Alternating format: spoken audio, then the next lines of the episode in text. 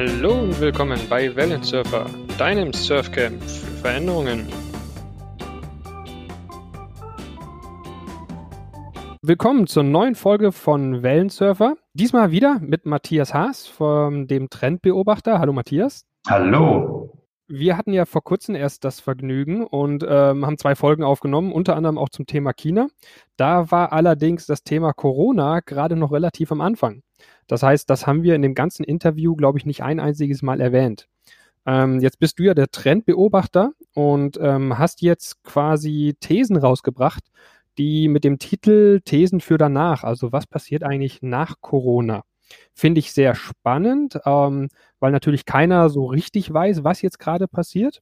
Und deswegen natürlich aber diese, sage ich mal, Thesen für die Zukunft auch enorm wichtig sind und enorm spannend sind. Du hast jetzt einige Thesen mal aufgeschrieben, die wir gleich durchgehen. Ähm, ich habe aber vorab, vor deinen ganzen Thesen, noch eine Art, ich nenne sie mal These Null vorgesetzt. Und die lautet bei mir, es gibt kein Normal mehr. Sprich, alles, was vorher normal war, ist jetzt irgendwie durcheinander gewürfelt und keiner kann dir mehr sagen, was jetzt gerade eigentlich noch normal ist. Und das kann man sehr negativ sehen, kann es aber auch positiv sehen. Und da würde mich einfach mal direkt am Anfang, ähm, also die Frage an dich als Trendbeobachter, wie nimmst du das Ganze wahr und wie bewertest du das Ganze? Also ich würde deine These Null bestätigen. Und wir wollen, dass es Orientierung gibt. Und da ist bestimmt auch eine Prise Wahrheit drin. Jetzt ist Wahrheit sehr subjektiv, aber ich bin der Meinung, der Mensch hält Wahrheit aus. Ob jetzt die eine oder andere These äh, negativ ist oder neutral oder positiv, wird jeder selber bewerten. Aber wir wollen Wahrheit bringen und wir wollen Positives zeigen. Und ja, also wenn sich jeder neu erfindet, dann macht er das vielleicht nicht freiwillig. Aber das Neue hat natürlich auch äh, was Wertvolles und eine Riesenchance. Also das ist ja etwas, was man generell bei jedem Wandel in der Weltgeschichte oder auch im Berufsleben ja sieht. Jedes Mal, wenn es eine Art ähm, ähm, ja, Zwang gibt, sich zu ändern, dann kann man das sehr gut und positiv nutzen. Bin ich vollkommen bei dir. Okay, gehen wir doch einfach mal die Thesen durch. Wir haben jetzt ähm, nicht Zeit, alle Thesen durchzugehen, aber das kann ich nachher alles ähm, in den Show Notes verlinken. Die publizierst du ja auch, die Thesen.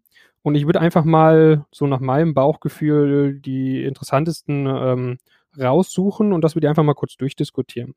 Du hast die Qual der Wahl. ich habe die Macht, genau. Fangen wir mit These 2 an.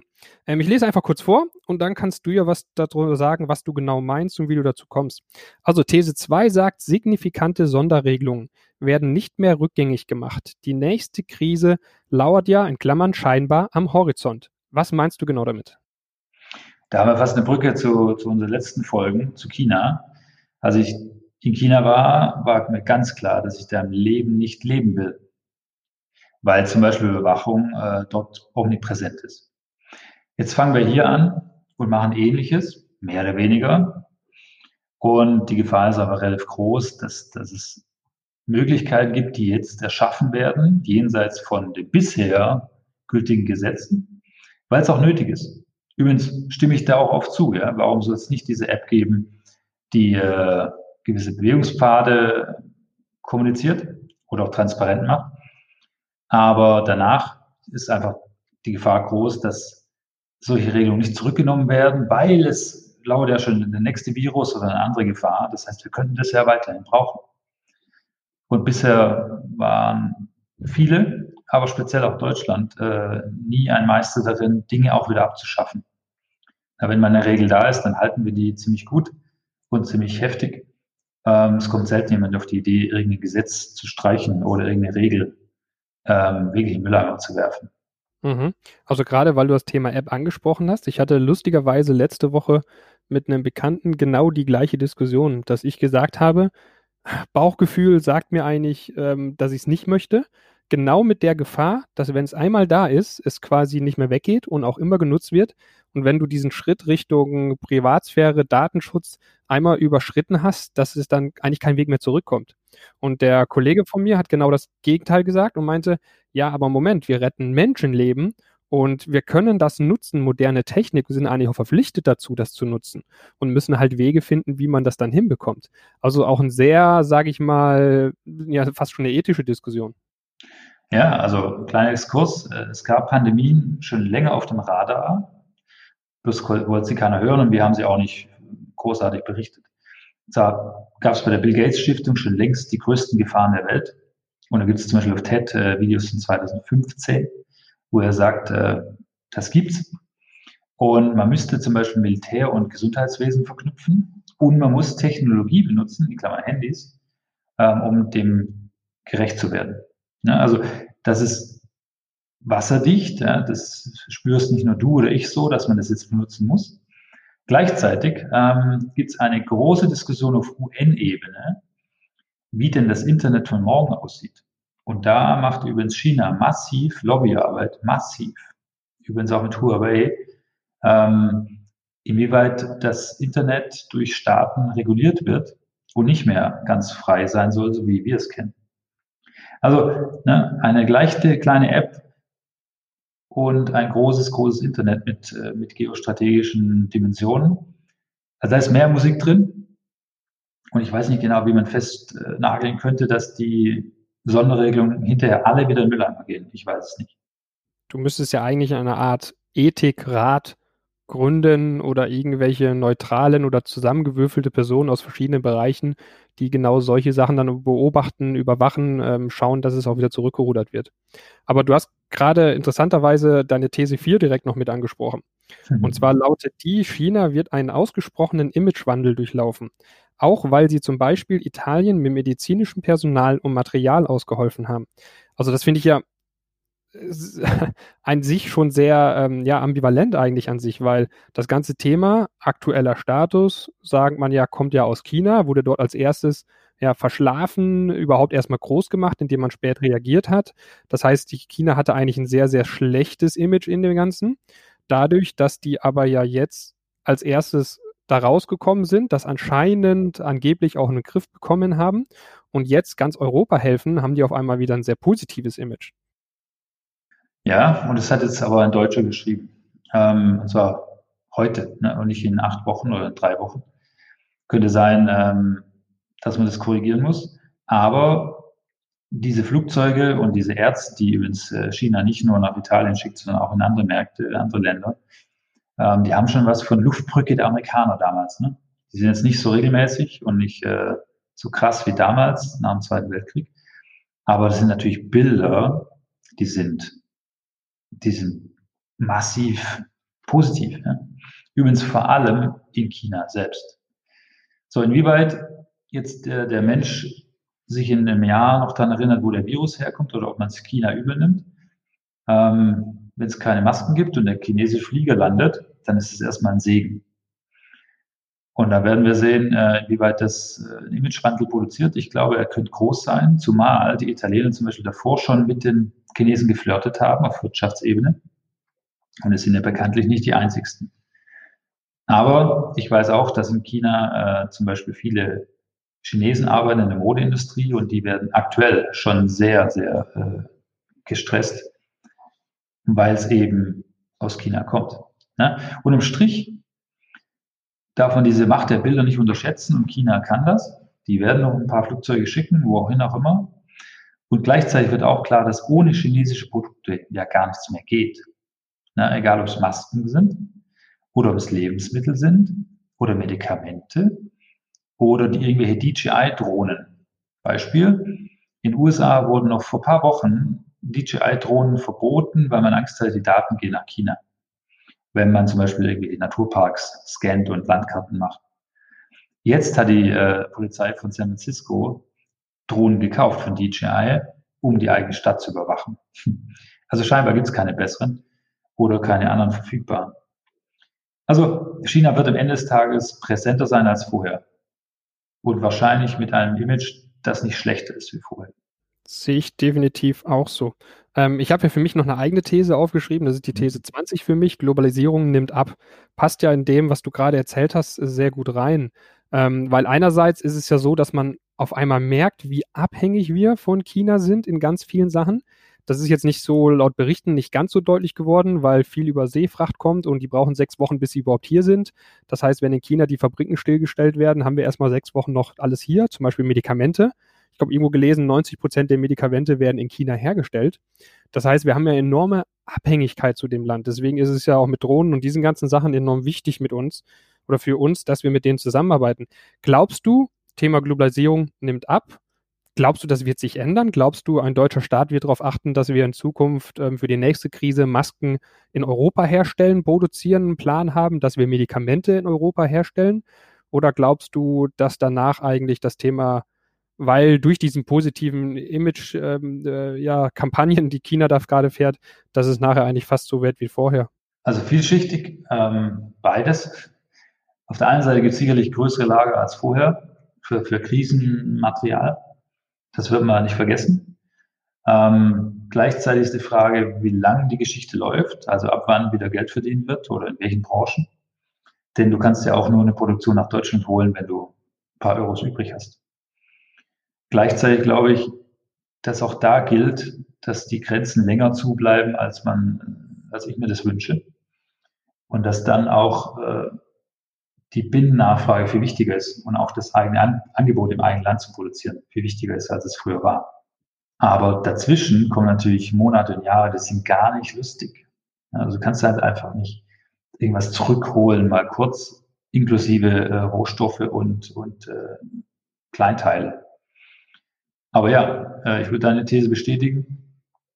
Globalisierung wird, wird sehr gestresst, weil man übrigens vielleicht auch dem einen oder anderen Land oder Nachbar irgendwas übel nimmt weil man scheinbar nicht geholfen hat oder zu wenig oder ne? ähm, ich glaube, da können die Menschen sehr nachtragend sein, obwohl man es ja kaum sortiert bekommt. Thema These 17 finde ich ein bisschen gewagt, aber deswegen wird es umso spannender. Du schreibst Prioritäten und damit zum Beispiel auch Gehälter werden neu sortiert. Der Bäcker kann mit Gehaltserhöhungen rechnen. Influencer sollten Umschulungen. Jetzt bin ich gespannt, wie da die Erklärung hinterliegt. Also erstmal hoffe ich, äh, dass ganz viele Bäcker einfach danach noch da sind, weil da wird es ja auch schwierig werden. Aber es hat ja schon was Reinigendes ne, aktuell, ähm, dass Berufsgruppen, wie vielleicht ein Influencer, ähm, nicht mehr so wichtig ist wie die Verkäuferin beim Discounter. Und es hat ja gesellschaftlich erstmal was Faires oder was, was Normalisierendes. Und es freut mich fast schon, ähm, dass es gewisse Berufe aufgewertet werden. Aber einfach werden es alle nicht haben. Und ja, aktuell ist es so, dass äh, die Krise natürlich immer für die am härtesten ist, die am wenigsten haben. Aber den Influencer zum Beispiel braucht wirklich gar keiner mehr. Ähm, den brauchst du auch nicht mehr in einem halben Jahr. Aber ist das, ist das wirklich so? Also ich muss ganz ehrlich gestehen, ich habe die letzten, äh, ich bin jetzt eh nie der große Influencer-Experte ähm, ähm, gewesen, muss ich dazu sagen. Ähm, aber ich habe jetzt die letzten Wochen natürlich nicht so viel mitgenommen von dem ganzen Thema, weil man einfach ganz andere Prioritäten hat. Wie du schon sagst, für mich ist gerade wichtiger, wie kriege ich meine Kinder beschäftigt, ähm, wie kriege ich überhaupt meine Lebensmittel, wie kriege ich gerade, ähm, sage ich mal, die Stimmung gut hochgehalten und positiv gehalten.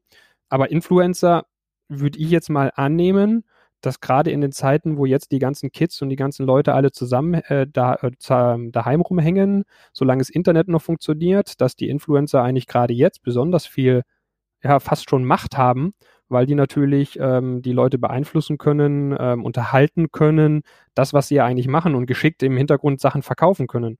Also Influencer wird kurzfristig bestimmt äh, gefragt sein, weil er, weil er schlichtweg digital ist. Aber ich kann mir nicht vorstellen, dass sie viel Geld verdienen. Ähm, wenn du auf der anderen Seite eine Pflegekraft hast und die werden nach der Krise bestimmt nicht, äh, die werden nicht mehr sein und zwar einfach auch, weil manche wahrscheinlich aus dem Job rausgehen, ja, weil sie das mhm. irgendwie nicht antun, ähm, dann wird da der Preis steigen, Komma müssen. Also es gibt wenig und dann wird, wird auch vielleicht der, der Gastarbeiter mehr verlangen können und mehr verlangen. Ähm, wir werden sehen, ne? das ist eine These, aber schlussendlich sieht man heute schon, dass, dass es mehr Wertschätzung gibt gegenüber Menschen, die einen Job machen, der vor zwei Monaten noch völlig egal war. Scheinbar. Ja, definitiv, also definitiv. Und ich finde, dass dadurch, dass es eine These ist, klar, es kann keiner sagen, aber ich, deswegen finde ich es auch so interessant, mhm. weil ich habe irgendwo jetzt ein Posting gelesen, wo eine ähm, Pflegekraft geschrieben hat, ihr könnt euch ja klatschen sonst wo hinstecken. Mhm. Ähm, sorgt lieber dafür, dass wir ordentlich bezahlt werden und ordentlich ausgestattet werden. Und was ich mich dann so frage, die Diskussion hatte ich gestern Abend zum Beispiel mit meiner Frau, ob es nach der Krise nicht einfach wieder also wann immer die auch vorbei ist, in, die, in der Versenke verläuft, das dann heißt, okay, komm, jetzt äh, haben wir den Einmalbonus gegeben ähm, als Dankeschön für die Leistung und das Gesundheitssystem wird trotzdem nicht aufgewertet und die Pflegekräfte werden jetzt trotzdem nicht viel mehr verdienen, weil die dann aus dem Sichtbarkeitsfeld wieder rausfliegen und jeder in seine Normalität zurückgeht. Oder wird es so sein, dass du gar nicht mehr in deine Anführungsstrichen Normalität zurück kannst und dass du das System wirklich anpacken kannst? Das finde ich also, könnte ich im Moment nicht beurteilen. Ich würde zwischen beiden Thesen hin und her schwanken, aber es ist natürlich super spannend. Gleiche mit dem Bäcker auch. Also klar, viele Bäcker äh, weiß man gar nicht, ob die überleben, nachdem er jetzt gerade überall Mehl, Hamsterkäufe ist und alle versuchen selber Brot zu backen und gerade das natürlich die Kleinsten am ehesten drunter leiden. Ähm, wobei ich aber auch nicht weiß, ob die danach wirklich mehr verlangen, ob es danach, wenn die Krise vorbei ist, eine höhere Wertschätzung da ist oder nicht. Also ich persönlich würde mich sehr schwer tun, da jetzt in eine Richtung zu schwenken, um es mal so zu formulieren. Ja, das Entscheidende wird sein, wie lange und wie die, diese, diese Krise verläuft. Ne?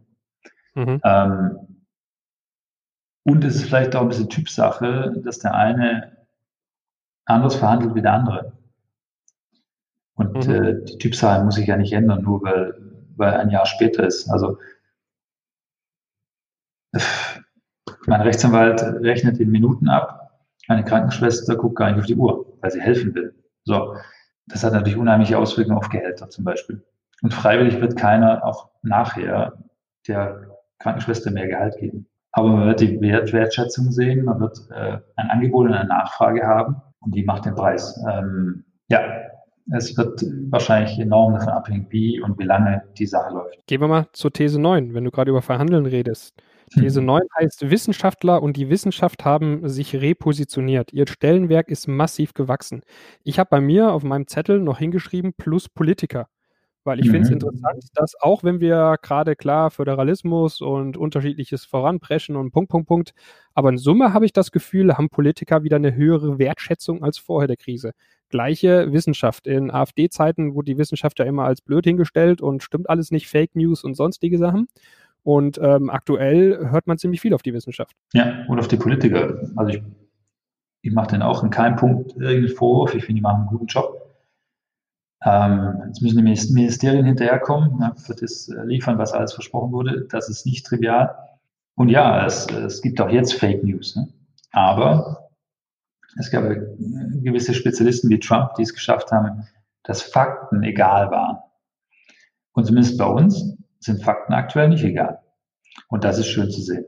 Ne? Also kommt vielleicht auf den Einzelnen an, ob er ein Robert-Koch-Institut glaubt oder nicht. Ich tue es. Und auch wenn sie sich mal eine Woche vertun, weil nämlich irgendwo Faxe laufen und keine digitale Datenbank, dann äh, muss man da halt auch mal drüber wegsehen.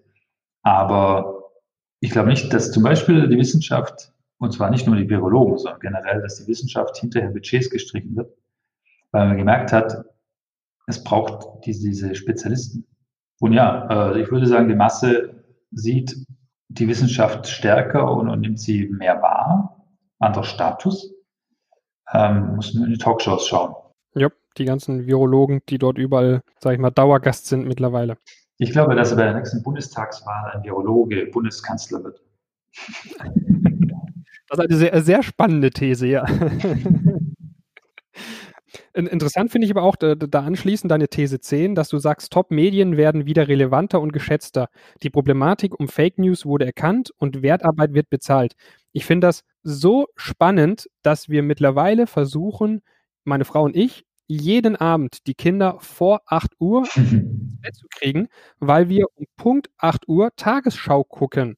Und ähm, ich würde behaupten, ohne es jetzt gerade recherchiert zu haben, dass die Tagesschau-Statistiken in die Höhe gestellt sind, weil man das einfach als letzte Bastion des, sage ich mal, verlässlichen Journalismus, verlässliche Quelle sieht und dass man das auf einmal auch wieder wertschätzt, ähm, sage ich mal, einen öffentlichen Rechtlichen zu haben, der ordentliche Nachrichten ähm, rüberbringt, der einen auf aktuell hält. Was ich vor einem Jahr hätte ich gesagt, Tagesschau, wie oft gucke ich die mal an? Also weiß ich nicht, alle paar Tage mal, wenn es gerade so klappt. Und wir achten jetzt jeden Abend darauf. Ist ja irgendwie lustig. Ja, es ist so ähnlich wie, wie die vorige These. Ähm, das ist übrigens bei uns genauso. Ne? Also es ist ein fester Termin und ich glaube auch, es gibt nie mehr, also in den nächsten Jahren keine Diskussion mehr über GZ-Gebühren. Die sind äh, wieder ihr Geld wert für die allermeisten im Land. Und es gibt tatsächlich, ähm, uns gegenüber gab es Aussagen, dass gute Zeitungen öfter abonniert werden. Also es ist ja auch, ne, gegen allen Fake News, die es ja auch massenhaft gibt, ist es ein tolles Zeichen, dass es eben auch die Käufer gibt. Und ja, auch die Abozahlen hängen von, von Gehältern ab, aber das ist eine Entwicklung, die ist positiv. Definitiv. Wobei ich leider gemerkt habe, ich bin ja auch jemand, der ähm, klassisch Zeitungen liest. Und ähm, ich habe gemerkt, dass man es eigentlich fast jetzt eher abbestellen könnte, weil all die Infos, die ich dort aktuell bekomme, ähm, sind eigentlich die, die ich aus der Tagesschau bekomme. Mhm. Und drumherum wird irgendwie alles gestrichen, was an ähm, lokalen Neuigkeiten oder sonst was passieren kann. Also der, der, der Faktenwert außerhalb Corona ist gerade zumindest in der Zeitung, die ich abonniert habe, nicht besonders hoch. Aber nichtsdestotrotz bin ich bei dir. Also ich lese auch mehr Zeitungen in der Richtung und wie gesagt, konsumiere auch mehr klassische Medien. Also es ist eine, eine, eine spannende Entwicklung. Totgesagte leben länger, wie man so schön sagt. Hm. Ja,